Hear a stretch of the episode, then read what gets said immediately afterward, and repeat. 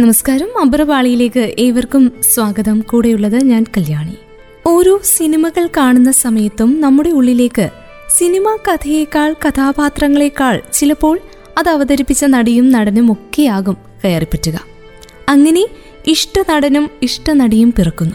അവരുടെ സിനിമകൾ വരുമ്പോൾ മറ്റെല്ലാം ഉപേക്ഷിച്ചുകൊണ്ട് സ്ക്രീനുകൾക്ക് മുന്നിലേക്ക് നാം ഇരിക്കുന്നു. നമ്മുടെ പ്രിയപ്പെട്ട അഭിനേതാക്കളെ കാണുവാൻ. അഭിനയ കേളികൾ കൊണ്ട് വിസ്മയിപ്പിച്ച ശേഷം ആരോടും പറയാതെ അവർ സിനിമ ഉപേക്ഷിച്ച് കടന്നു കളയുമ്പോൾ നമ്മൾ വീണ്ടും അവരെ കാണുവാൻ കൊതിക്കും. അബ്രപാളി അങ്ങനെയുള്ള അഭിനേതാക്കളെ തേടിയുള്ള സഞ്ചാരത്തിലാണ്.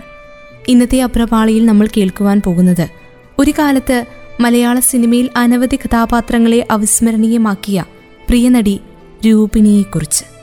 പത്ത് വർഷക്കാലം. അതൊരിക്കലും ഒരു ചെറിയ സമയമല്ല. അക്കാലം അത്രയും സിനിമ പോലെ അനിശ്ചിതത്വമായ ഒരു മേഖലയിൽ കഴിവുകൊണ്ട് മുന്നോട്ടു പോകുക എന്നതും എളുപ്പമല്ല. പക്ഷേ രൂപിണി ആദ്യത്തെ ചിത്രത്തിൽ നിന്നും ചിത്രങ്ങളിലേക്ക് കടക്കുകയായിരുന്നു. അങ്ങനെയാണ് നീണ്ട പത്ത് വർഷക്കാലം മലയാള സിനിമയിൽ വിവിധ കഥാപാത്രങ്ങളിൽ തിളങ്ങി നിന്ന നായികയായി രൂപിണി നമ്മുടെ സിൽവർ സ്ക്രീനുകളിൽ നിറഞ്ഞു നിന്നത്. രൂപിണി ആദ്യം സിനിമയിലേക്ക് ക്ഷണിക്കുന്ന സംവിധായകൻ ഫാസിലാണ്. അന്ന് മഞ്ഞിൽ വിരിഞ്ഞ പൂക്കൾ എന്ന സിനിമയുടെ ചിത്രീകരണം ആരംഭിക്കാനിരിക്കുന്ന സമയം. ഇന്ന് നമ്മൾ കാണുന്ന മഞ്ഞിൽ വിരിഞ്ഞ പൂക്കളിലെ പൂർണിമ അവതരിപ്പിച്ച കഥാപാത്രത്തിന് വേണ്ടിയാണ് ആദ്യമായി രൂപിണിയെ മലയാളത്തിൽ കാസ്റ്റ് ചെയ്യുന്നത്. പക്ഷേ അന്നത് നടന്നില്ല. പ്രഭാ നരേന്ദ്രനായി അവതരിക്കാനുള്ള ഭാഗ്യം പൂർണിമ ജയറാമിനായിരുന്നു. അവരെ നമ്മൾ ഇരുകൈയും നീട്ടി സ്വീകരിക്കുകയും ചെയ്തു. ആ ചിത്രത്തിലെ അഭിനയത്തിന് പൂർണിമയെ തേടി സംസ്ഥാന അവാർഡ് എത്തുകയും ചെയ്തു. മലയാളത്തിലെ ഏറ്റവും വലിയ ബാനറിൽ ഇറങ്ങുന്ന ഈ ചിത്രത്തിലേക്ക് ഫാസിലിന്റെ മനസ്സിൽ രൂപിണി കയറിക്കൂടിയത് അവരുടെ ഒരു ഹിന്ദി ചിത്രത്തിലെ അഭിനയം കണ്ടാണ്. അങ്ങനെയാണ് പ്രഭയ്ക്കായ ഒരു നടിയെ അന്വേഷിച്ചപ്പോൾ രൂപിണിയെ വിളിക്കുവാൻ ഫാസിൽ ഒരുങ്ങുന്നത്. വിളിക്കുന്നത് രൂപിണിയുടെ അച്ഛനെ. പക്ഷെ അന്നവർക്ക് പതിമൂന്ന് വയസ്സ് മാത്രമാണ് പ്രായം. അതും പഠിച്ചുകൊണ്ടിരിക്കുന്ന സമയം. സ്വന്തം നാട്ടിൽ നിന്ന് മഹാരാഷ്ട്രയിൽ നിന്ന് ഒരു ഹിന്ദി സിനിമയിലേക്ക് ക്ഷണം വന്നപ്പോൾ വെറുതെ പോയി അഭിനയിച്ചതാണ് ആ ചിത്രത്തിൽ. അല്ലാതെ സിനിമയിലേക്ക് വരണമെന്ന് ആഗ്രഹിച്ചിട്ടല്ലായിരുന്നു. ഫാസിൽ കണ്ടെത്തിയ ആ നോർത്ത് ഇന്ത്യൻ സുന്ദരിയുടെ പിതാവ് ഫാസിലിന്റെ ക്ഷണം നിരസിച്ച് ഇങ്ങനെ പറഞ്ഞു. സിനിമയല്ല ലക്ഷ്യമെന്നും പഠനമാണെന്നും അദ്ദേഹം കൂട്ടിച്ചേർത്തു. ഫാസിൽ ആ മറുപടിയിൽ തളരാതെ ആ ബോംബെവാല പെൺകുട്ടിയെ അവിടെ തന്നെ ഉപേക്ഷിച്ചുകൊണ്ട് പ്രഭയ്ക്ക് വേണ്ടിയുള്ള അന്വേഷണം തുടരുകയും ചെയ്തു. അങ്ങനെ അത് പൂർണിമയിലേക്ക് എത്തുകയും ചെയ്തു. പായൽ കെ ജൻകർ എന്ന ഹിന്ദി ചിത്രത്തിൽ നായികയായി അഭിനയിച്ച് പ്രേക്ഷക ശ്രദ്ധ നേടിയ പതിമൂന്ന് വയസ്സുകാരിയെ കണ്ടിഷ്ടപ്പെട്ടതുകൊണ്ടാണ് ഫാസിൽ അങ്ങനെയൊരു ഓഫർ അവർക്ക് മുന്നിലേക്ക് വെക്കുന്നത്. എന്നാൽ പിന്നീട് അവരത് ഉപേക്ഷിക്കുകയും ചെയ്തു. എന്തോ മലയാള സിനിമയിലേക്ക് എത്തുവാൻ രൂപിണിക്കും രൂപിണിയെ സ്വീകരിക്കുവാൻ മലയാള സിനിമയ്ക്കും കുറച്ചു കാലം കൂടി കാത്തിരിക്കേണ്ടി വന്നു.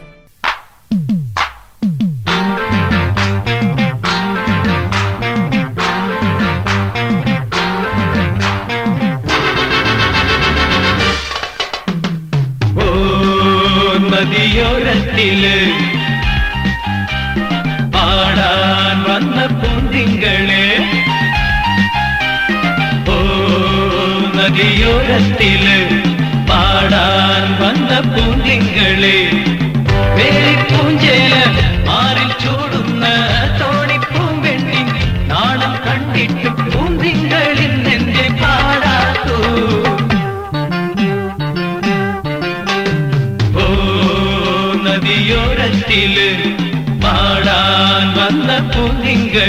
പൂന്തിങ്കളെ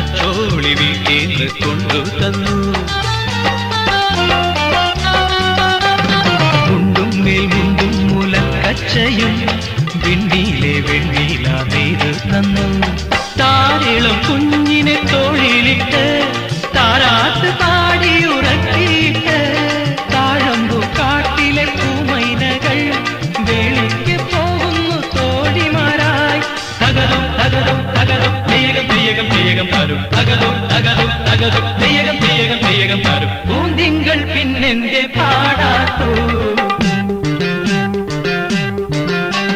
ഓ നദിയോരത്തിൽ പാടാൻ വന്ന പൂന്തിങ്കളെ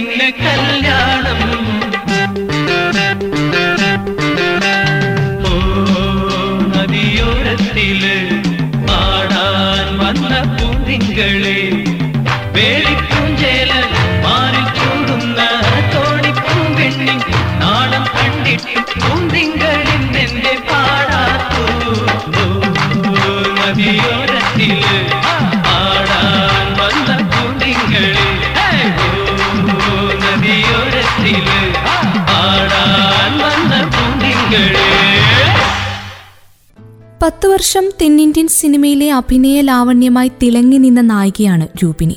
അവർ സിനിമയിലേക്ക് ചുവടെടുത്ത് വെക്കുന്നതിനെക്കുറിച്ച് പറയുമ്പോൾ കുറച്ചധികം പിന്നോട്ട് സഞ്ചരിക്കേണ്ടി വരും. തൊണ്ണൂറുകളും എൺപതുകളും പിന്നിടണം. എൺപതുകളുടെ തുടക്കം രൂപിണി അഭിനയത്തിലേക്ക് വന്ന സമയമായിരുന്നു അത്. ആയിരത്തി തൊള്ളായിരത്തി എഴുപത്തിയഞ്ചെന്ന വർഷം. കൃത്യമായി പറഞ്ഞാൽ രൂപിണിയുടെ അരങ്ങേറ്റ വർഷം. അന്ന് സംവിധായകൻ ഋഷികേഷ് മുഖർജിയിലൂടെയാണ് സിനിമ രൂപിണിയിൽ പിറവിയെടുക്കുന്നത്. മുൻനിര സംവിധായകന്മാരിൽ ഒരാളാണ് ഋഷികേഷ് മുഖർജി. ആയിരത്തി തൊള്ളായിരത്തി അൻപത്തി ഏഴിൽ ഇറങ്ങിയ മുസാഫിർ ആയിരുന്നു ഋഷികേഷ് മുഖർജി സംവിധാനം ചെയ്ത ആദ്യ സിനിമ. ഈ ചിത്രം ഒരു പരാജയമായിരുന്നു.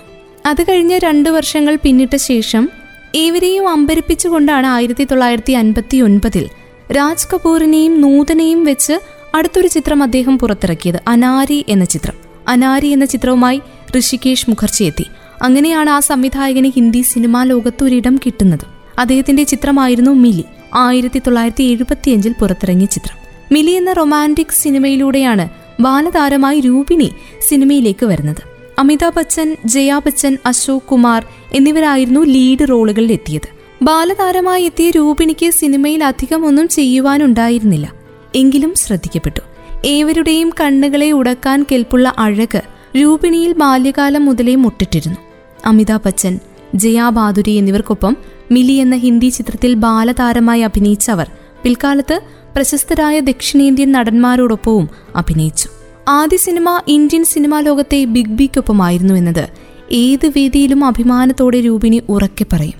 അന്ന് വളരെ ചെറുതായിരുന്നത് കൊണ്ട് തന്നെ ലൊക്കേഷൻ ഒന്നും ഓർമ്മയില്ല എങ്കിലും ഷൂട്ടിനിടയിൽ ബച്ചന്റെ മടിയിലിരുന്ന് ഒരുപാട് മിഠായി കഴിച്ചതും ആ വലിയ മനുഷ്യന്റെ കീഴിൽ നിന്നും തലയുയർത്തി സംസാരിക്കേണ്ടി വന്നപ്പോൾ ഇതെന്തൊരു പൊക്കമാണ് ഇദ്ദേഹത്തിന് എന്ന് അത്ഭുതപ്പെട്ടതുമൊക്കെ രൂപിണിയിൽ ഇന്നും ബാല്യകാല സ്മരണകളിലെ ഏറ്റവും സുന്ദരമായ ഓർമ്മയായി ഹൃദയത്തിന്റെ മുകൾ തട്ടിൽ തന്നെ കിടക്കുന്നുണ്ട്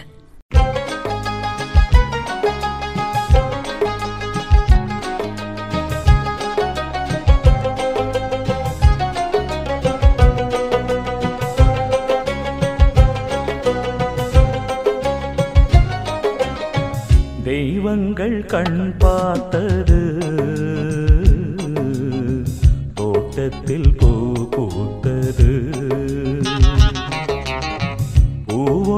சேயானது பெண்ணொன்று தாயானது. இறைந்து மாதம் தாய் கொண்ட பாரம் தாலாட்டத்தானே கை வந்து சேரும் வேறென்ன வேண்டும்? ஓர் பிள்ளை வந்தால் கொள்ளை இன்பம் தெய்வங்கள் கண் பார்த்தது. தோட்டத்தில் பூ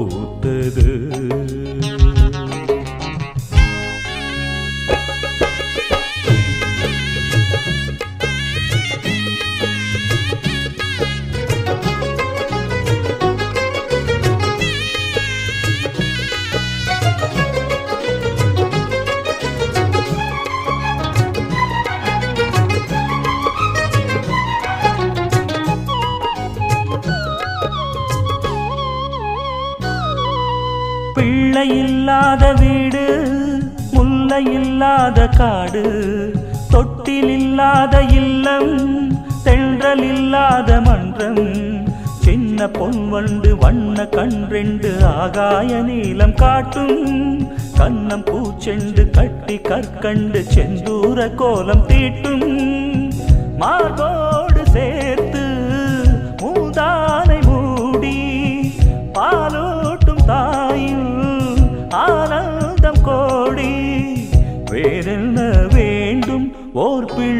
வந்தால் கொள்ளை இன்பம் பூவொன்று சேயானது. பெண்ணொன்று தாயானது. இறைந்து மாதம் தாய் கொண்ட பாரம் தாலாட்டத்தானே கை வந்து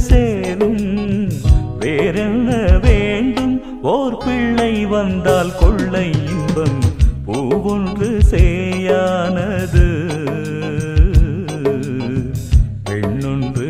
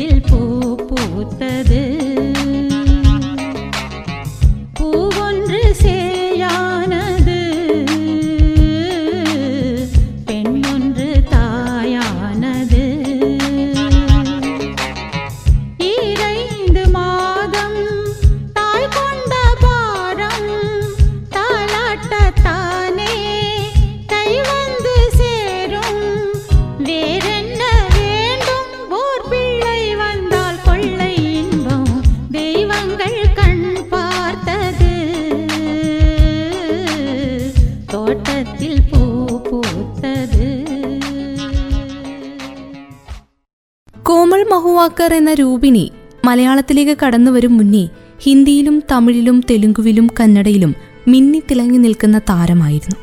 അവിടെ തുടർച്ചയായി അഭിനയിച്ചുകൊണ്ട് പേരെടുത്ത നടി. അങ്ങനെ പയറ്റി തെളിഞ്ഞ മികച്ച അഭിനേത്രിയായാണ് അവർ മലയാളത്തിലേക്ക് എത്തുന്നത്. മഹാരാഷ്ട്രക്കാരിയാണ് കോമൾ മഹുവക്കർ എന്ന രൂപിണി. സമ്പന്ന കുടുംബത്തിലെ അംഗം. വിദ്യാസമ്പന്നരായ മാതാപിതാക്കൾ. അച്ഛൻ അഭിഭാഷകനും അമ്മ ഡയറ്റീഷ്യനും. അതുകൊണ്ട് തന്നെ പഠനത്തിന്റെ കാര്യത്തിൽ യാതൊരു വിട്ടുവീഴ്ചയ്ക്കും തയ്യാറല്ലായിരുന്നു രൂപിണിയുടെ മാതാപിതാക്കൾ. എങ്കിലും മകളുടെ നൃത്തത്തിലുള്ള കഴിവ് ഇരുവരും കാണാതെയിരുന്നില്ല കുട്ടിക്കാലം മുതലേ നൃത്തം അഭ്യസിപ്പിച്ചു. നൃത്തത്തിൽ ഏറെ നിപുണയാണ് രൂപിണി. അതുമാത്രമല്ല കുട്ടിക്കാലം മുതലേ നൃത്തത്തിനോട് അതിയായ കലശലായ താല്പര്യമുണ്ടായിരുന്നു രൂപിണിക്ക്. പഠിക്കുന്ന നൃത്തച്ചുവടുകൾ വീട്ടിൽ വന്ന് പരിശീലിക്കുകയും അച്ഛന്റെയും അമ്മയുടെയും മുന്നിൽ നൃത്തം അവതരിപ്പിച്ച് കാണിക്കുകയും ചെയ്യുമായിരുന്നു കൊച്ചുരൂപിണി. ഇതിനിടയിൽ പഠനവും യാതൊരു കോട്ടവും സംഭവിക്കാതെ മുന്നോട്ട് കൊണ്ടുപോകുവാനും പഠിത്തത്തിലും മിടുക്കിയായിരുന്ന രൂപിണിക്ക് വളരെ എളുപ്പമായിരുന്നു. അനായാസം അങ്ങനെ നൃത്തവും പഠനവുമായി മുന്നോട്ട് പോയിക്കൊണ്ടിരിക്കെ ഒരു നൃത്തോത്സവം എത്തി അങ്ങനെ അച്ഛനുമായി നൃത്തത്തിന് വേണ്ട കോസ്റ്റ്യൂം എടുക്കാൻ പോയപ്പോഴാണ് അവിടെ വെച്ച് മറ്റൊരു സംഭവം ഉണ്ടാകുന്നത്. ഒരു ഗുജറാത്തി സംവിധായകന്റെ കണ്ണിൽ കുഞ്ഞു രൂപിണി പെടുകയും അദ്ദേഹത്തിന്റെ സിനിമയിലേക്ക് അവരെ ക്ഷണിക്കുകയും ചെയ്യുന്നത്. അന്ന് ആ പിതാവ് മറുത്തൊന്നും പറഞ്ഞില്ല. അങ്ങനെയാണ് പതിമൂന്നാമത്തെ വയസ്സിൽ അവർ അഭിനയത്തിലേക്ക് കടക്കുന്നത്. ആദ്യമേ പറഞ്ഞ പായൽ കി ജൻകർ എന്ന ഹിന്ദി ചിത്രത്തിലേക്ക്. പക്ഷേ ആ ഒരു ചിത്രത്തിൽ പ്രത്യക്ഷപ്പെട്ടതിന് ശേഷം അതിലെ പ്രകടനം കണ്ട് ഒരുപാട് അന്വേഷണങ്ങൾ രൂപിണിയെ തേടിയെത്തി. അവസരങ്ങൾ വന്നുകൊണ്ടിരുന്നു മഹാരാഷ്ട്രയിലെ ആ വീട്ടുവാതിൽക്കൽ. പക്ഷേ വളരെ കണിശക്കാരായിരുന്നു രൂപിണിയുടെ അച്ഛനും അമ്മയും. പഠനമെന്ന ഒറ്റ കാര്യത്തിൽ ഇരുവരും വാശിയോടെ ഉറച്ചു നിന്നു. അങ്ങനെ രൂപിണി തേടി വന്ന അവസരങ്ങൾ പഠനത്തിന്റെ പേരിൽ ഉപേക്ഷിച്ചു. അതിലൊന്നു മാത്രമായിരുന്നു ഫാസിലിന്റെ മഞ്ഞിൽ വിരിഞ്ഞ പൂക്കൾ. അതുൾപ്പെടെ അന്യഭാഷയിൽ നിന്നും ധാരാളം അവസരങ്ങൾ. എങ്കിലും ആ മാതാപിതാക്കൾ രൂപിണിക്ക് ഒരു ഉറപ്പ് കൊടുത്തിരുന്നു. പഠനം പൂർത്തിയാക്കിയ ശേഷം ഇഷ്ടമേഖലയിലേക്ക് പോകുവാൻ അനുവദിക്കാമെന്ന് അങ്ങനെ രൂപിണി പഠിച്ചു. പഠനശേഷം അഭിനയത്തിലേക്ക് എത്താമെന്ന സ്വപ്നം കണ്ടുകൊണ്ടായിരുന്നു ആ സമയങ്ങളിൽ രൂപിണി പഠിച്ചിരുന്നത്.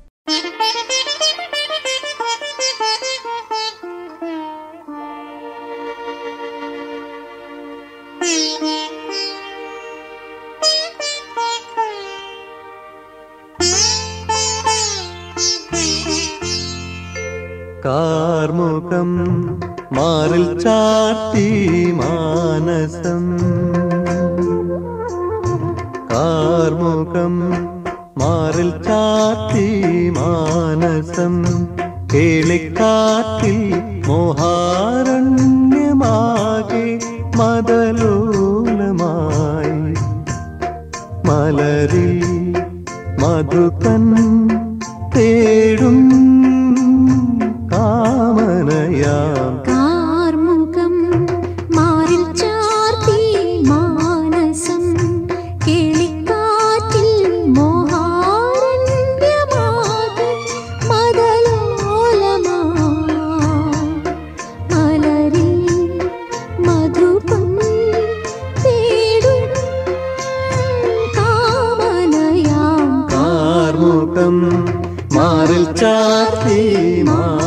മാനസം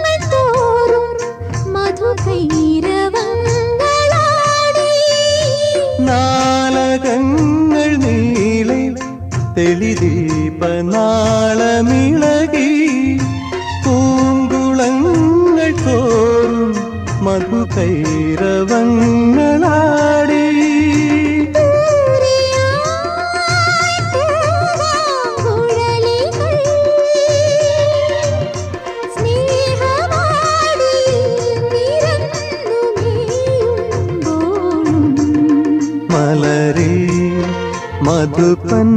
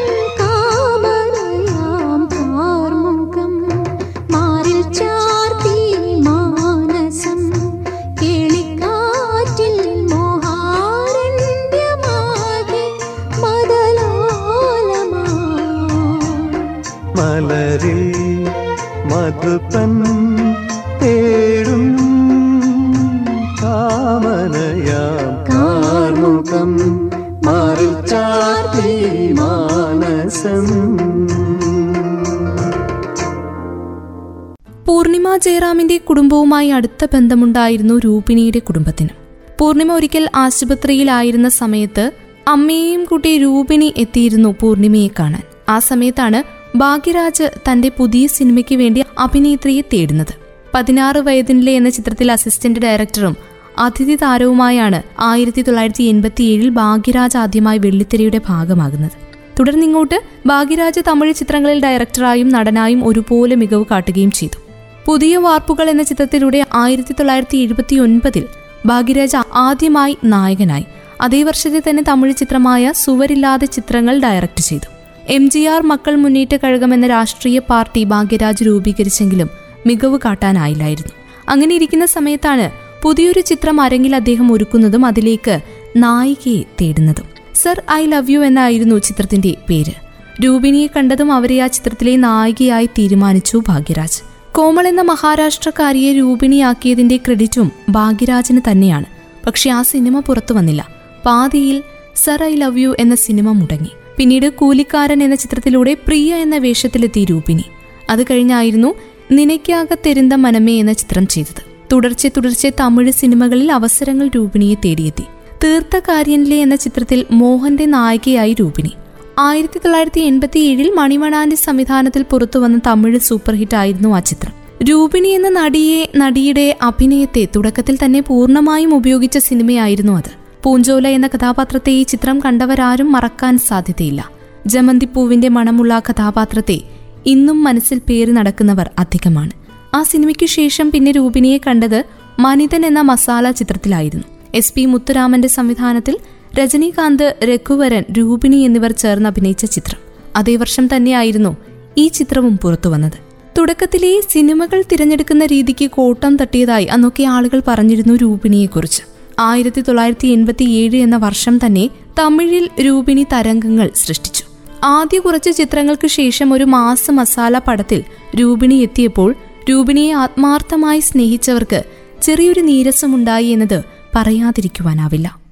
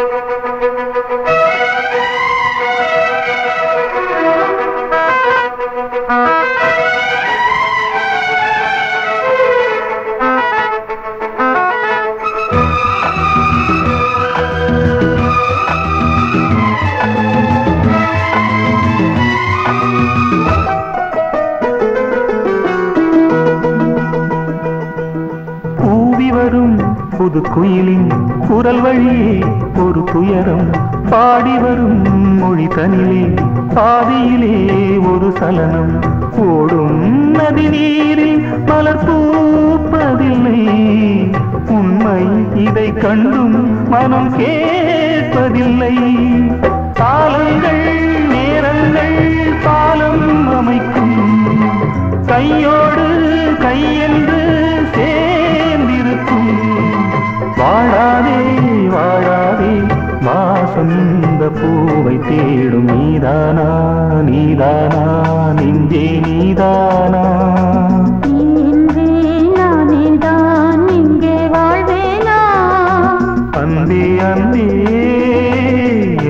எந்த நந்தே வாழும் ஜீவன் நீதான் அன்பே துணை நீயே அன்பே நீதானா நீதானா நெஞ்சே நீதானா நீ இன்றி நானேதான் இங்கே வாழ்வேனா ആയിരത്തി തൊള്ളായിരത്തി എൺപത്തിയൊൻപതിൽ തായ് പാസം എൻ തങ്കച്ചി പഠിച്ചവ പുതിയ വാനം പിള്ളൈക്കാക എന്നെ പെത്ത റാസ അപൂർവ സഹോദരങ്ങൾ റാസ സിന്ന റോജ ഇങ്ങനെയുള്ള ചിത്രങ്ങളിൽ തമിഴിൽ അവർ അഭിനയിച്ചു. തമിഴിൽ തിരക്കോട് തിരക്കായിരുന്ന സമയത്താണ് മലയാളത്തിൽ നിന്നും രൂപിണിക്ക് വിളി വരുന്നത്. ആയിരത്തി തൊള്ളായിരത്തി എൺപത്തിയൊൻപതിൽ ആദ്യ മലയാള ചിത്രം. മോഹൻലാലിനൊപ്പം നാടുവാഴികൾ.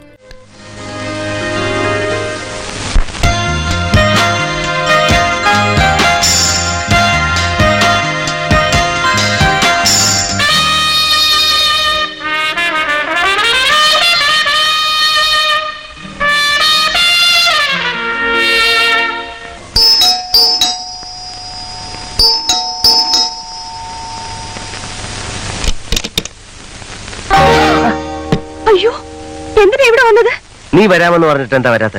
ഞാൻ വരാൻ തുടങ്ങിയായിരുന്നു. അപ്പോഴാ ആന്റി ഷോപ്പിങ്ങിന് പോണെന്ന് പറഞ്ഞത്. അയ്യോ ആന്റി കണ്ട പ്രശ്നമാകും പ്രശ്നമാകട്ടെ. എപ്പോഴായാലും അറിയേണ്ടതല്ലേ? പ്ലീസ് അർജുൻ പ്ലീസ് പോ അർജുൻ പ്ലീസ് ഞാൻ പോന്ന് പോകാം. പിടിച്ച് തള്ളാതെ. ഓക്കെ ഒരൊറ്റ കണ്ടീഷൻ നാളെ വൈകിട്ട് അഞ്ചു മണിക്ക് നെഹ്റു പാർക്കിൽ വരുമോ പ്രോമിസ് ഓക്കെ പ്രോമിസ് ആ.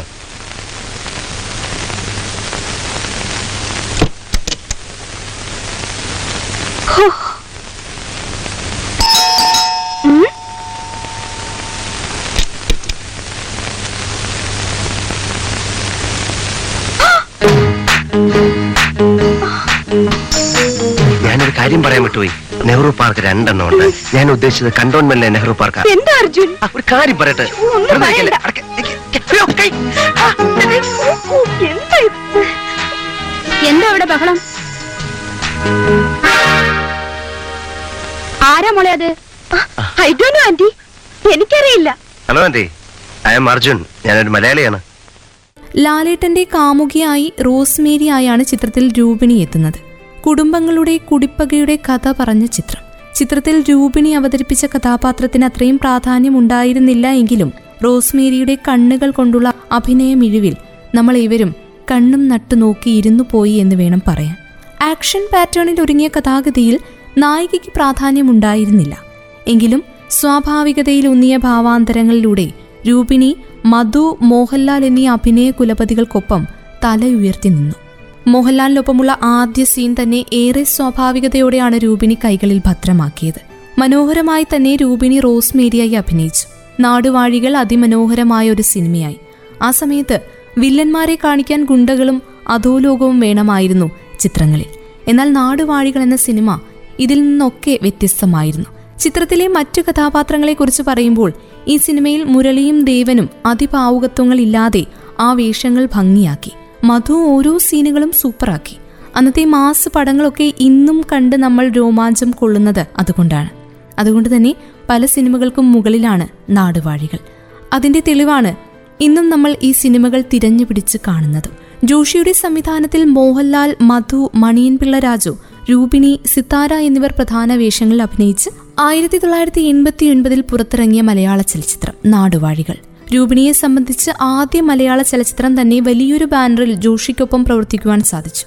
മോഹൻലാൽ മുരളി മധു എന്നീ പാഠപുസ്തകങ്ങൾക്കൊപ്പം അഭിനയത്തിലെ പാഠങ്ങൾ പഠിച്ചുകൊണ്ട് മുന്നോട്ടു പോകുവാൻ സാധിച്ചു എന്നതാണ് അവരെ സംബന്ധിച്ച് ആദ്യ ചിത്രം അവർക്ക് കൊടുത്തത്. ആദ്യ ചിത്രം മുതൽ തന്നെ രൂപിണി അടയാളപ്പെട്ടത് അവരുടെ നാച്ചുറൽ ആക്ടിംഗ് കൊണ്ട് തന്നെയാണ്. നാടുവാഴികൾക്ക് ശേഷം അവർ ഇനിയും മലയാളത്തിൽ ഉണ്ടാകുമെന്ന് എല്ലാവരും ഒരേപോലെ പ്രതീക്ഷിച്ചു. നാടുവാഴികൾ തുറന്നിട്ട അവസരങ്ങൾ രൂപിണിക്ക് മുന്നിൽ അനവധിയുണ്ടായിരുന്നു സെവൻ ആർട്സ് ഫിലിംസിന്റെ ബാനറിൽ G P Vijayakumar G Jayakumar എന്നിവർ നിർമ്മിച്ച നാടുവാഴികൾ എന്ന ചിത്രം സെവൻ ആർട്സ് ഫിലിംസ് ആണ് വിതരണം ചെയ്തത്. കഥയും തിരക്കഥയും സംഭാഷണവും രചിച്ചത് എസ് എൻ സ്വാമി.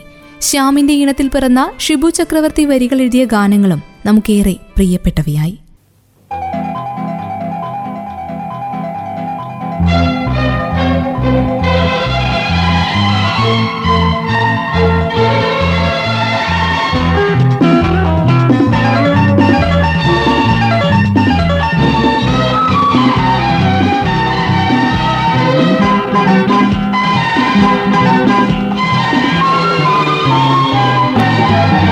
രാവിൽ പൂന്തേനും പൂങ്കാറ്റേ. ആടിപ്പാടാൻ നീയും പോരാമോ? ആരിയൻ കാവിൽ വേല കഴിഞ്ഞു ആവണിപ്പാടത്തിൽ പൂക്കൾ കൊഴിഞ്ഞു ആറ്റിലാടുന്ന ആമ്പൽ പൂവിന്റെ തേന്നുകന്നേ വരാം ചെല്ലപ്പൂ ചെണ്ടൊന്ന് കൊണ്ടും വരാം. രാവിൽ പൂന്തേനും പൂങ്കാറ്റേ. ആടിപ്പാടാൻ നീയും പോരാമോ?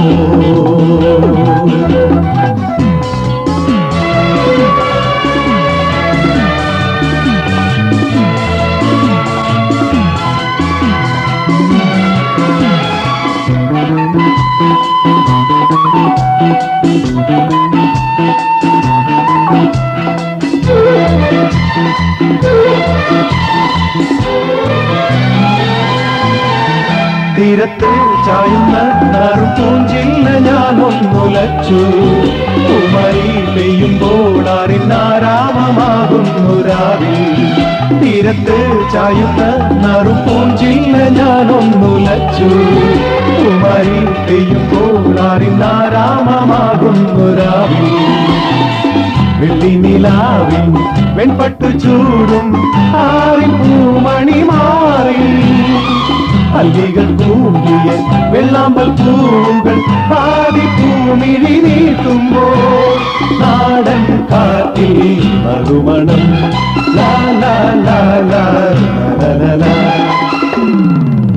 രാവിൽ പൂണ്ടേ പൂങ്കാറ്റേ ആടിപ്പാടാൻ നീയും പോരാമോ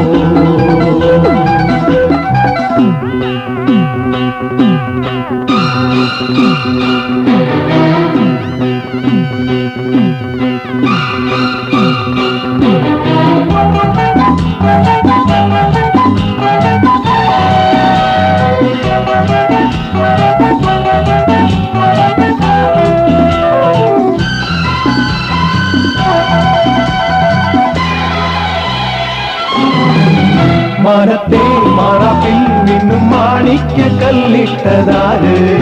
മാണിക്യം കാണാതെ പാവം മാറാപ്പ് പേരുന്നു രാവ്. മാനത്തെ മറപ്പിൽ നിന്നും മാണിക്യ കല്ലിട്ടതാര്? മാണിക്യം കാണാതെ പാവം മാറാപ്പ് പേരുന്നു രാവ്. വെള്ളിപ്പൂവാമ്പൽ ചെണ്ടിലിരുന്ന് കാത്തിന്നതു പറഞ്ഞാടി. കാലിപ്പു താലം കാറ്റിലുലഞ്ഞു ആമ്പലൊന്നലിഞ്ഞാടുമ്പോ കൂടിപ്പോയി പരിമളം.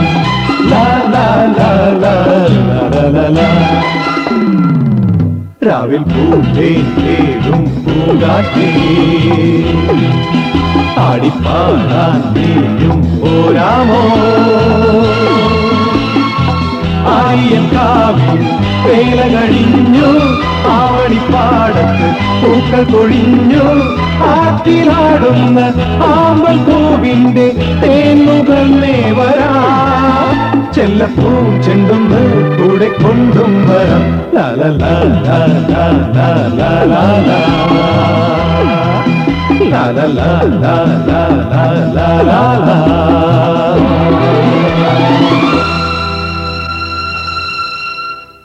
മലയാള സിനിമയിൽ രൂപിണിക്ക് ലഭിച്ച ഏറ്റവും മികച്ച ചിത്രം മിഥ്യ എന്ന ചിത്രമാണ്. രൂപിണിയുടെ തിരജീവിതത്തിലെ ഏറ്റവും മനോഹരവും മികച്ചതുമായ കഥാപാത്രം മിഥ്യയിലെ ദേവി എന്നത് നിസ്സംശയം പറയാം. മിഥി എന്ന ചിത്രത്തിന് ഒട്ടേറെ പ്രത്യേകതകൾ ഉണ്ടായിരുന്നു. നടി സീമ നിർമ്മിച്ച ചിത്രം. അതുകൂടാതെ M T I V Sasi team അവസാനമായി ഒന്നിച്ച ചിത്രമായിരുന്നു മിഥ്യ. എത്ര വട്ടം കണ്ടാലും മനസ്സിൽ തങ്ങി നിൽക്കുന്ന ചിത്രങ്ങളിൽ ഒന്ന്. ആയിരത്തി തൊള്ളായിരത്തി തൊണ്ണൂറിൽ ഐ വി ശശിയുടെ സംവിധാനത്തിൽ എം ടി വാസുദേവൻ നായരുടെ തിരക്കഥയിൽ പുറത്തിറങ്ങിയ മലയാള ചലച്ചിത്രം. മമ്മൂട്ടിക്കും രൂപിണിക്കുമൊപ്പം സുരേഷ് ഗോപി സുകുമാരി എം ജി സോമൻ എന്നിവരാണ് ഈ ചിത്രത്തിലെ പ്രധാന കഥാപാത്രങ്ങളെ അവതരിപ്പിച്ചത്. ഈ ചിത്രം ബോക്സ് ഓഫീസിൽ വിജയമായിരുന്നുവെങ്കിലും വലിയ സാമ്പത്തിക നേട്ടങ്ങൾ ഉണ്ടാക്കുവാൻ ചിത്രത്തിന് സാധിച്ചില്ല. പല കരകളിലുള്ള സെറ്റും മുണ്ടും ഉടുത്തുകൊണ്ട് ശാലീന സുന്ദരിയായാണ് മിക്കവാറും സമയങ്ങളിൽ രൂപിണിയുടെ ദേവി എന്ന നായിക കഥാപാത്രം എത്തുന്നത്. ഒരു നോർത്ത് ഇന്ത്യൻ സുന്ദരിയിലാണ് നമ്മൾ ഇത്രയും മലയാള തനിമ കണ്ടു കണ്ടിരുന്ന് ആസ്വദിക്കുന്നത് എന്നോർത്തു പോകും. രൂപിണി എന്ന മാതക സൗന്ദര്യത്തിന്റെ അംഗലാവണ്യത്തിന്റെ അഭിനയ സൗകുമാര്യത്തെ നോക്കിയിരിക്കുമ്പോൾ വിരലിലെണ്ണി തീർക്കാവുന്ന ചിത്രങ്ങൾ മാത്രമാണ് രൂപിണി നമുക്ക് സമ്മാനിച്ചത്. ആ ചിത്രങ്ങളിൽ ആദ്യത്തേത് ദേവി എന്ന കഥാപാത്രമാണ് എന്നത് തീർച്ച. മമ്മൂട്ടിക്കൊപ്പമുള്ള രംഗങ്ങൾ അത്ര സൂക്ഷ്മതയോടെയാണ് അവർ കൈകാര്യം ചെയ്തത്. മമ്മൂട്ടിയുടെ വേണുഗോപാൽ എന്ന കഥാപാത്രത്തിനൊപ്പം രൂപിണിയുടെ ദേവി എന്ന കഥാപാത്രവും തിളങ്ങി നിന്നു. കെ പി രാജഗോപാലായി സുരേഷ് ഗോപി തകർത്തു. അമ്മാളുവായി എത്തിയ സുകുമാരിയുടേതും മികച്ച കഥാപാത്രമായി. നമ്പ്യാരായി കെ പി ഉമ്മറും വർഗീസായി ഭീമൻ രഘുവും എഴുത്തച്ഛനായി കുതിരവട്ടം പപ്പുവും മിഥ്യയിൽ അണിനിരുന്നു. അവർക്കൊപ്പം തിക്കുറിശി സുകുമാരൻ നായരും കവിയൂർ പൊന്നമ്മയും ഉണ്ടായിരുന്നു. എല്ലാ കഥാപാത്രങ്ങളെക്കാളും രൂപിണിയുടെ ദേവി ഹൃദയത്തിൽ ഉടക്കി നിൽക്കും. വേണു രാജൻ എന്നീ പുരുഷന്മാർക്കിടയിൽ ഉമിത്തി പോലെ ഉരുകുന്ന ദേവിയെ എം ടി മനസ്സിൽ കണ്ടതുപോലെ തിരക്കഥയിൽ എഴുതി വെച്ചതുപോലെ തന്നെ അബ്രപാളിയിൽ രൂപിണി അവതരിപ്പിച്ചു. അങ്ങനെ അവർ ചെയ്തപ്പോൾ അവർ ആ കഥാപാത്രത്തെ അറിഞ്ഞുകൊണ്ട് അഭിനയിച്ചപ്പോൾ അവർ മനസ്സിൽ വഹിക്കുന്ന ഭാരത്തിന്റെ വേദന നമ്മളും അറിഞ്ഞു. അവർ കുടിച്ച കയ്പുനീർ നമ്മുടെ കവിളുകളിലും നിറഞ്ഞു. നിഷ്കളങ്കയായി അവർ സഹിച്ച പീഡനങ്ങൾക്ക് കാലം പകരം ചോദിക്കട്ടെ എന്ന് നമ്മൾ പ്രേക്ഷകർ മറുപടി കൊടുത്തു. ഇങ്ങനെ ഇങ്ങനെ നിരവധി കാരണങ്ങൾ കൊണ്ട് തന്നെയാണ് രൂപിണിയുടെ ദേവി മനോഹരമാകുന്നത്. മിഥ്യ എന്ന ചിത്രത്തിലൂടെ ദേവി എന്ന കഥാപാത്രം അവരുടെ തിരജീവിതത്തിലെ നാഴികക്കല്ലായി മാറി.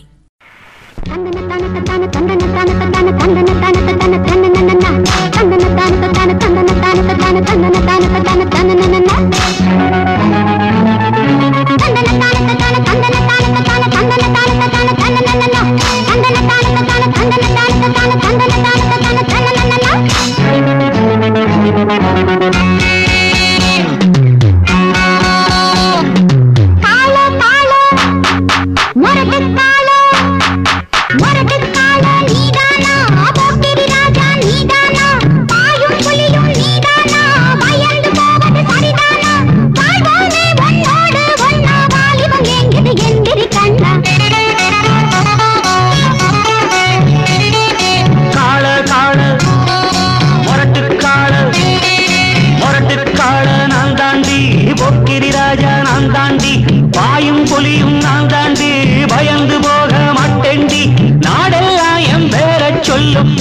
அவனுக்கு நல்லவன் தாண்டி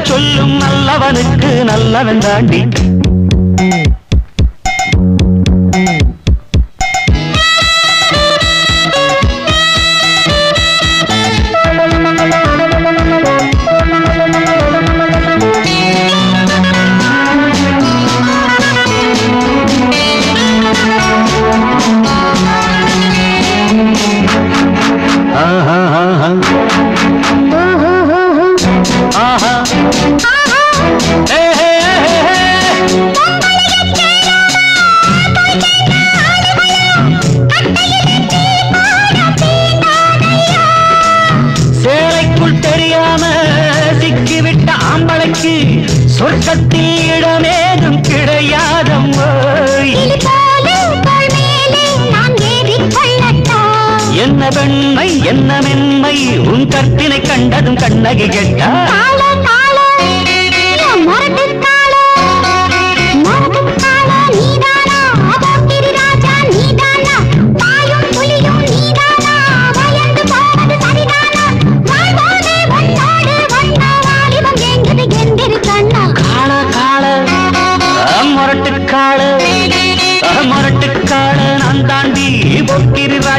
நான் தாண்டி பாயும் புலியும் நான் தாண்டி பயந்து போக மாட்டேண்டி நாடெல்லாம் எம் பேரச் சொல்லும் நல்லவனுக்கு நல்லவன் தாண்டி கால கால மரட்டு கால രൂപിണി പല വേഷങ്ങളിൽ വീണ്ടും വീണ്ടും തിളങ്ങി മലയാളത്തിൽ അഭിനയിക്കുമ്പോഴും ഹിന്ദി തമിഴ് കന്നഡ എന്നിങ്ങനെയുള്ള ചിത്രങ്ങളിലും അഭിനയിച്ചു മിഥ്യ എന്ന സിനിമയ്ക്ക് ശേഷം പിന്നീട് രൂപിണിയെ നമ്മൾ കാണുന്നത് നാടോടി എന്ന ചിത്രത്തിലാണ് അത് പക്ഷേ നായിക കഥാപാത്രമായിരുന്നില്ല. നാടോടിയിൽ മീര നായർ എന്ന നർത്തകിയുടെ വേഷത്തിൽ. ഈ ചിത്രത്തിൽ മോഹിനിയായിരുന്നു നായിക. ടി. റസാക്ക് വ്യത്യസ്തമായ തിരക്കഥയിലൂടെയും തമ്പി കണ്ണന്താനം എന്ന ഡയറക്ടറിന്റെ മികവിലൂടെയും മലയാള ചലച്ചിത്ര ശാഖയ്ക്ക് ഒരു മുതൽക്കൂട്ട് തന്നെയായിരുന്നു നാടോടി എന്ന ചിത്രം. ആയിരത്തി തൊള്ളായിരത്തി തൊണ്ണൂറ്റി രണ്ടിൽ പുറത്തുവന്ന ചിത്രമായിരുന്നു അത്. അതിൽ നായിക അല്ലെങ്കിൽ കൂടിയും മോഹിനിയുടെ ആദ്യ നായിക വേഷത്തേക്കാൾ ഗംഭീരമായി പെർഫോം ചെയ്യുവാൻ രൂപിണിയുടെ മീര നായർ എന്ന കഥാപാത്രത്തിന് സാധിച്ചു. അവരൊരു നർത്തകി ആയതുകൊണ്ട് തന്നെ മീര നായർ എന്ന നർത്തകി ഏറ്റവും സുന്ദരമായി ജനിക്കുകയായിരുന്നു രൂപിണിയിൽ ഇതിലെ രൂപിണി അവതരിപ്പിച്ച ക്ലാസിക് ഡാൻസ് മനസ്സിൽ നിന്നും ഇന്നും പോകാത്ത ഒന്നായി തങ്ങി നിൽക്കുകയാണ്. മലയാളത്തിന്റെ സുവർണ കാലഘട്ടം തന്നെയായിരുന്നു ഈ സിനിമകളൊക്കെ ഇറങ്ങിയ സമയം. ആ സമയത്ത് തന്നെ ഒരുപിടി നല്ല ചിത്രങ്ങളുടെ ഭാഗമാകാൻ മലയാളി അല്ലാതിരുന്നിട്ട് കൂടി രൂപിണിക്ക് അവസരം ലഭിച്ചതിന് പിന്നിൽ ഒരൊറ്റ കാര്യമേ ഉള്ളൂ. അതവരുടെ കഴിവ് തന്നെയായിരുന്നു. അഭിനയത്തോടുള്ള കലശലായുള്ള ആഗ്രഹം നൃത്തത്തിനോടുള്ള ഇഷ്ടം ഏത് കാര്യവും ചെയ്യുമ്പോൾ മനസ്സും ഹൃദയവും കൊടുത്തുകൊണ്ട് അഭിനയിക്കുന്ന രൂപിണിയിൽ പല കഥാപാത്രങ്ങളും ഭദ്രമായി. ഈ ചിത്രത്തിനു ശേഷം വീണ്ടും ശക്തമായ നായിക കഥാപാത്രമായി രൂപിണി വീണ്ടും എത്തി. ലത എന്ന കഥാപാത്രം. ചിത്രം കുണുക്കിട്ട കോഴി. ഇതിലും മനോഹരമായി ലതയെ അവതരിപ്പിക്കാൻ രൂപിണിക്ക് മാത്രമേ സാധിക്കൂ. ആ ചിത്രം കണ്ടവരാരും രൂപിണിയെ മറക്കില്ല ലതയെ മറക്കില്ല. ചിലപ്പോഴെങ്കിലും അവരുടെ ചലനങ്ങൾ ഉരുവിടുന്ന വാക്കുകൾ ഡയലോഗുകൾ ചേഷ്ടകൾ ഒക്കെ നമ്മളെ അതിയായി ചിരിപ്പിച്ചിട്ടുണ്ടാകും. ജഗദീഷിന്റെ ഒപ്പം കട്ടയ്ക്ക് നിന്ന് അഭിനയിക്കുകയായിരുന്നു രൂപിണി. രൂപിണിയും ജഗദീഷും തമ്മിലുള്ള എല്ലാ സീനും കോമഡിയായിരുന്നു ഒരിക്കൽ ഈ ചിത്രം കണ്ടവരെ ആരെയും നിരാശരാക്കില്ല ഇത്. തിയേറ്ററുകളിൽ ആളുകൾ ചിരിച്ചു ചിരിച്ചൊരു വഴിയായ പല രംഗങ്ങൾക്ക് കാരണക്കാരി രൂപിണിയുമായിരുന്നു. ഈ ഒരു ചിത്രത്തിലൂടെ അവർ തെളിയിച്ച മറ്റൊരു കാര്യം ഏതു വേഷവും തനിക്ക് ഇണങ്ങുമെന്നതായിരുന്നു. അത്രയ്ക്ക് മനോഹരമായി. ഒരുപക്ഷെ അതിര് കടന്നു പോയി കഴിഞ്ഞാൽ പിടിച്ചാൽ കിട്ടാതെ ആയിക്കഴിഞ്ഞാൽ ചളിയായി പോയി മാറിയേക്കാവുന്ന പല കോമഡികളും ഇന്നും നമ്മളിൽ ചിരി ഉണർത്തുന്നുണ്ടെങ്കിൽ അത് രൂപിണി എന്ന അഭിനേത്രിയുടെ മികവാണ്. അവർ താൻ ചെയ്യുന്ന കർമ്മത്തോട് കാണിക്കുന്ന ആദരവിന്റെ ആഴം അത്രയ്ക്കുണ്ടായിരുന്നു എന്ന് വേണം മനസ്സിലാക്കാൻ.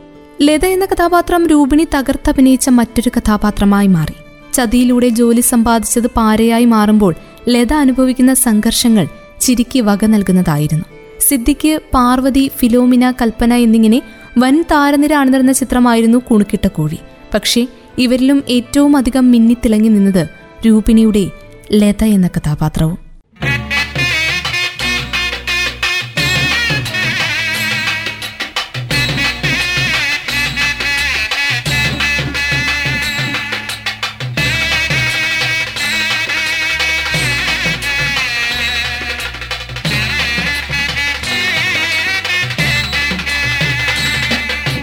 മലയാളി പെണ്ണെ നിന്റെ മനസ്സ്.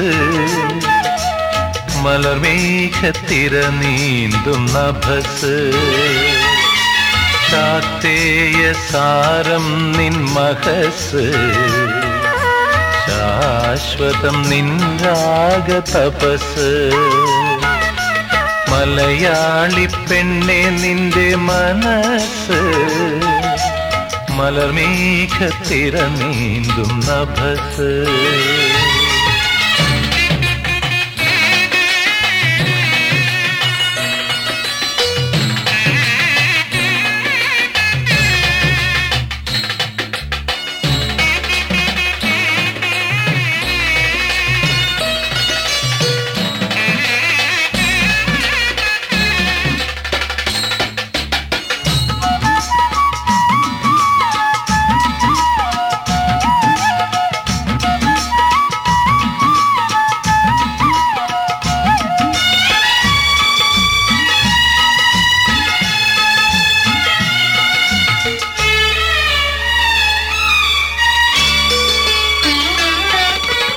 വസന്തോദയത്തിലും ഗ്രീഷ്മാതപത്തിലും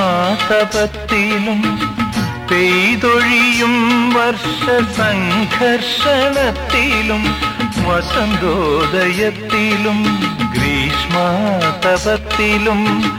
പെയ്തൊഴിയും വർഷ സംഘർഷണത്തിലും തെളിയുന്ന സ്ത്രീത്വത്തിൻ നിത്യഭാവം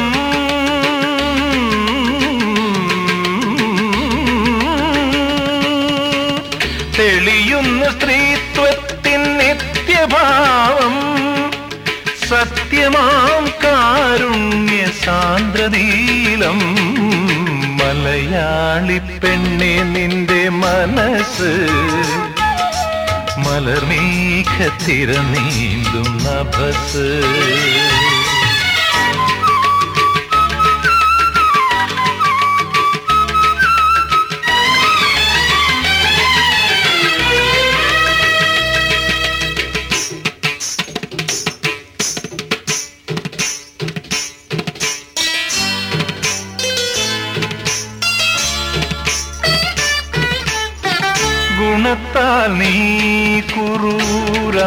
തീരുമ്പോൾ ഗുരുവായൂരപ്പനും വണങ്ങും.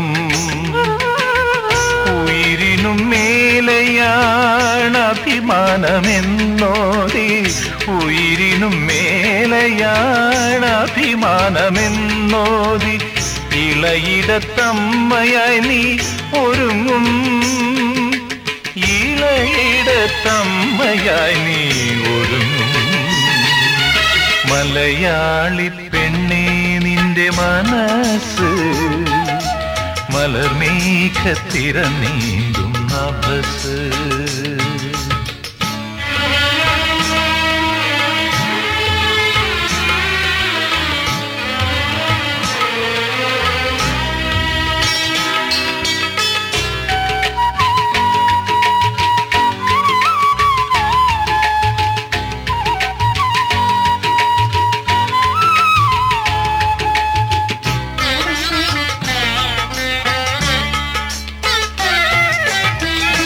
നന്മയിൽ വിടരുന്ന ദർശന സൗരഭം കുന്തലത്തെ നിന്റെ ധർമ്മരോഷം.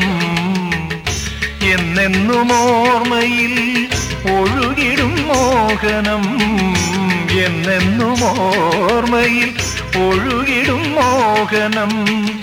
ഇന്ദുലേഖേ നിന്റെ നർമ്മബോധം.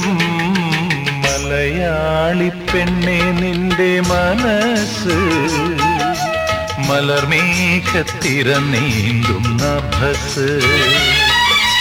ചാത്തേയ സാരം നിൻ മഹസ്. ശാശ്വതം നിൻ രാഗ തപസ്. മലയാളി പെണ്ണെ നിന്റെ മനസ്സ് നീന്തും നഭസ് കുണിക്കിട്ട കോഴിയുടെ വൻ വിജയം മലയാള ചലച്ചിത്ര മേഖലയിലെ ഹാസ്യ ചിത്രങ്ങൾക്ക് പുതിയ ദിശാബോധം പകർന്നുകൊടുത്തു ശ്രീകുമാരൻ തമ്പിയുടെ ബന്ധുക്കൾ ശത്രുക്കളാണ് രൂപിണി അവസാനമായി അഭിനയിച്ച മലയാള ചലച്ചിത്രം. ഈ ചിത്രത്തിൽ മുകേഷിനെ കല്യാണം കഴിക്കുന്ന രൂപിണിയുടെ കഥാപാത്രം മുകേഷിന്റെ അമ്മയോട് പറയുന്ന ഡയലോഗുണ്ട്. അമ്മ ഇനി എന്തൊക്കെ പറഞ്ഞാലും ശരി ഞാൻ ഇന്ന് ഒരിടത്തും പോയി കിടക്കില്ല. ഇതെന്റെ അവകാശമാണ്. അതിന് തടസ്സം നിൽക്കാൻ ആരും നോയമ്പ് നോക്കണ്ട. ഈ സീൻ ഒരു രക്ഷയും ഇല്ലാത്ത ഒന്നാണ്. അത്രയ്ക്ക് കൃത്യവും ചടുലവുമായിരുന്നു രൂപിണിയുടെ ഡയലോഗ് ഡെലിവറി. അന്ന് തിയേറ്ററുകളിൽ നിറഞ്ഞ കൈയടികളൊക്കെ രൂപിണിക്ക് വേണ്ടിയുള്ളതായിരുന്നു. എന്തു ഭംഗിയായിട്ടാണ് അവർ ഈ സിനിമയിൽ ആ സീനൊക്കെ ചെയ്യുന്നത്. രൂപിണിയുടെ സൗന്ദര്യത്തിന് ഒരു പ്രത്യേകത ഉണ്ടെന്ന് അന്ന് അവരെ ഇഷ്ടപ്പെട്ടവരൊക്കെ പറഞ്ഞു. തനി മലയാളി പ്രാരാബ്ധക്കാരിയായ പെൺകുട്ടിയായി ശ്രീകുമാരൻ തമ്പിയുടെ ബന്ധുക്കൾ ശത്രുക്കൾ എന്ന ചിത്രത്തിൽ രൂപിണി നിറഞ്ഞാടി. ആയിരത്തി തൊള്ളായിരത്തി തൊണ്ണൂറ്റി മൂന്നിലാണ് അദ്ദേഹത്തിന്റെ സംവിധാനത്തിൽ ബന്ധുക്കൾ ശത്രുക്കൾ എന്ന സിനിമ പിറക്കുന്നത്. ജയറാം മുകേഷ് നരേന്ദ്രപ്രസാദ് തിലകൻ രോഹിണി എന്നിവരാണ് രൂപിണിക്കൊപ്പം പ്രധാന വേഷങ്ങളിൽ അഭിനയിച്ചത്. മനുഷ്യബന്ധങ്ങളുടെ അർത്ഥവും വ്യർത്ഥതയും മുഖ്യ വിഷയമായി അമൃതേശ്വരി പ്രൊഡക്ഷൻസിന്റെ ബാനറിൽ ശ്രീകുമാരൻ തമ്പി നിർമ്മിച്ച ഈ ചിത്രം വിതരണം ചെയ്തത് അമൃത ഫിലിംസ് ആയിരുന്നു. കഥ തിരക്കഥ സംഭാഷണം എന്നിവ എഴുതിയതും ശ്രീകുമാരൻ തമ്പി. ഈ ചിത്രം ഇറങ്ങി ഇരുപത്തിയൊന്ന് വർഷങ്ങൾക്ക് ശേഷമാണ് അദ്ദേഹം അടുത്ത ചിത്രം സംവിധാനം ചെയ്തത്. മനുഷ്യജന്മങ്ങൾ ഉള്ളിടത്തോളം സത്യം വിളിച്ചോതുന്ന പാട്ടൊരെണ്ണം ഈ ചിത്രത്തിലുമുണ്ട്. ബന്ധുവാര് ശത്രുവാര് എന്ന ഗാനം. ബന്ധുക്കൾ ശത്രുക്കൾ എന്ന ചിത്രത്തിലെ രോഹിണി അവതരിപ്പിച്ച വട്ടുള്ള കഥാപാത്രത്തോളം പ്രാധാന്യമുണ്ടായിരുന്നില്ല രൂപിണിയുടെ ശകുന്തള എന്ന കഥാപാത്രത്തിന്. ശകുന്തള എന്ന അധ്യാപക വേഷത്തെ അഭിനയത്തിന്റെ പരകോടിയിലെത്തിക്കാതെ തന്നെ സ്വാഭാവിക അഭിനയത്തിന് പേരുകേട്ട രൂപിണി അധികമാക്കാതെ പ്രേക്ഷകരിൽ സ്നേഹത്തോടൊപ്പം വിളമ്പിക്കൊടുത്തൊരു കഥാപാത്രമായി ശകുന്തള. ബോക്സ് ഓഫീസിൽ അത്ര കണ്ട് വിജയമായില്ല ഈ ചിത്രമെങ്കിലും ചർച്ചകൾക്ക് വഴിവെച്ചു. ഗാനങ്ങളെല്ലാം സൂപ്പർ ഹിറ്റ്. ആയിരത്തി തൊള്ളായിരത്തി തൊണ്ണൂറ്റി മൂന്നിൽ ഈ ചിത്രം പുറത്തിറങ്ങുന്നു. ഈ സമയം വരെ ഒത്തിരി തമിഴ് ചിത്രങ്ങളിലും കന്നഡ ചിത്രങ്ങളിലും ഹിന്ദി ചിത്രങ്ങളിലുമൊക്കെ മാറി മാറി രൂപിണി അഭിനയിക്കുന്നുണ്ടായിരുന്നു. ആയിരത്തി തൊള്ളായിരത്തി തൊണ്ണൂറ്റി അഞ്ചിലായിരുന്നു രൂപിണിയുടെ വിവാഹം. മോഹൻകുമാറിനെ വിവാഹം ചെയ്ത ശേഷം അവർ സിനിമയിൽ നിന്നും വിട്ടുനിന്നു. മകൾ പിറന്നത് തൊണ്ണൂറ്റിയേഴിൽ. അതിനുശേഷം നൃത്തവും സാമൂഹ്യ പ്രവർത്തനവുമായി മുന്നോട്ടു പോയിക്കൊണ്ടിരിക്കുകയാണ് രൂപിണി എന്ന മികച്ച നടി. മികച്ച കഥാപാത്രങ്ങൾ ലഭിച്ചാൽ വീണ്ടും അബ്രവാളിയിൽ കാണാമെന്ന് പറയുന്നു രൂപിണി. നല്ല കഥാപാത്രങ്ങൾ ഇനിയും അവരെ തേടിയെത്തട്ടെ എന്ന് പ്രതീക്ഷിച്ചുകൊണ്ട് ഇന്നത്തെ അബ്രപാളി ഇവിടെ പൂർണമാകുന്നു. അബ്രപാളിയിലൂടെ ഇന്ന് നമ്മൾ കേട്ടത് ഒരു കാലത്ത് മലയാള സിനിമയിൽ തിളങ്ങി നിന്ന പ്രിയതാരം രൂപിണിയെക്കുറിച്ചാണ്. വീണ്ടും അപ്രപാളിയുടെ അടുത്ത അധ്യായത്തിൽ മറ്റൊരു താരവുമായി ഒരുമിക്കാം. ഇത്രയും സമയം കൂടെയുണ്ടായിരുന്നത് ഞാൻ കല്യാണി. തുടർന്നും കേട്ടുകൊണ്ടേയിരിക്കും radio Mangalam ninety one point two. നാടിനൊപ്പം നീരിനൊപ്പം.